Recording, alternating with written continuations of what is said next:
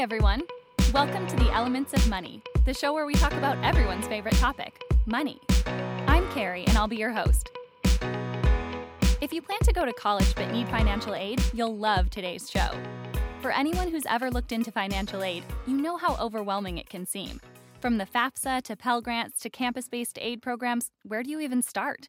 Well, to make things easy, and because our show isn't three hours long, we're going to focus on the big one, the FAFSA, also known as the Free Application for Student Aid. It's how you request aid from the government. Even if you don't think you'll qualify for federal financial help, apply for it because you never know. And just to clarify, when I say FAFSA, I'm referring to the application itself, not the aid. But you knew that. We're talking about the FAFSA this month for a couple of reasons. First, the government recently made changes that make filling out the FAFSA easier.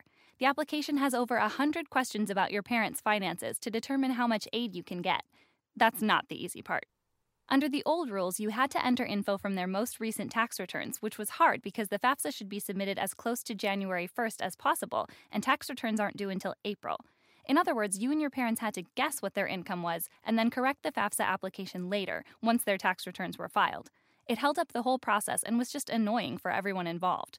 But under the new rules, you can now submit tax return information from two years ago. The rules go into effect next year, so if you're entering college in 2016, the old rules still apply. But if you're starting in 2017, you can submit your parents' income from 2015.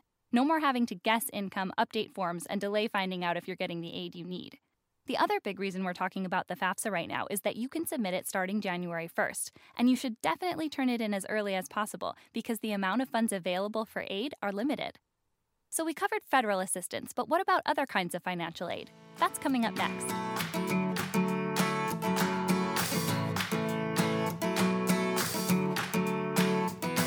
Okay, we're all aware that the government awards money for college, but I want to give you some tips on tapping other resources for financial aid you might not have heard of. First of all, apply for state aid. A lot of people don't realize that their own state offers money to college bound students. Some programs are based on grades and test scores, while others target achievers from ethnically diverse backgrounds or special groups like law enforcement. But all of them require you to file the FAFSA. See, you can't escape it. Next tip research schools that offer free tuition. Yes, free tuition. To offset their high cost, some private colleges provide freshmen with a full scholarship. The catch is that financial aid may only last one year, and private colleges can be ridiculously expensive. But a free year may be the break you need.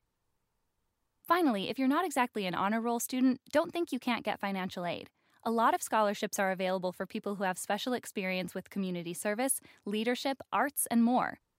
Still with me? Good, because now it's time for 10 second savings. You're a fan of Less is More, we present 10 Second Savings, a quick savings tip read by a different guest every month. Hit it. Hey everyone, I'm Caroline from All Saints in Bay City, Michigan, and here's my quick tip.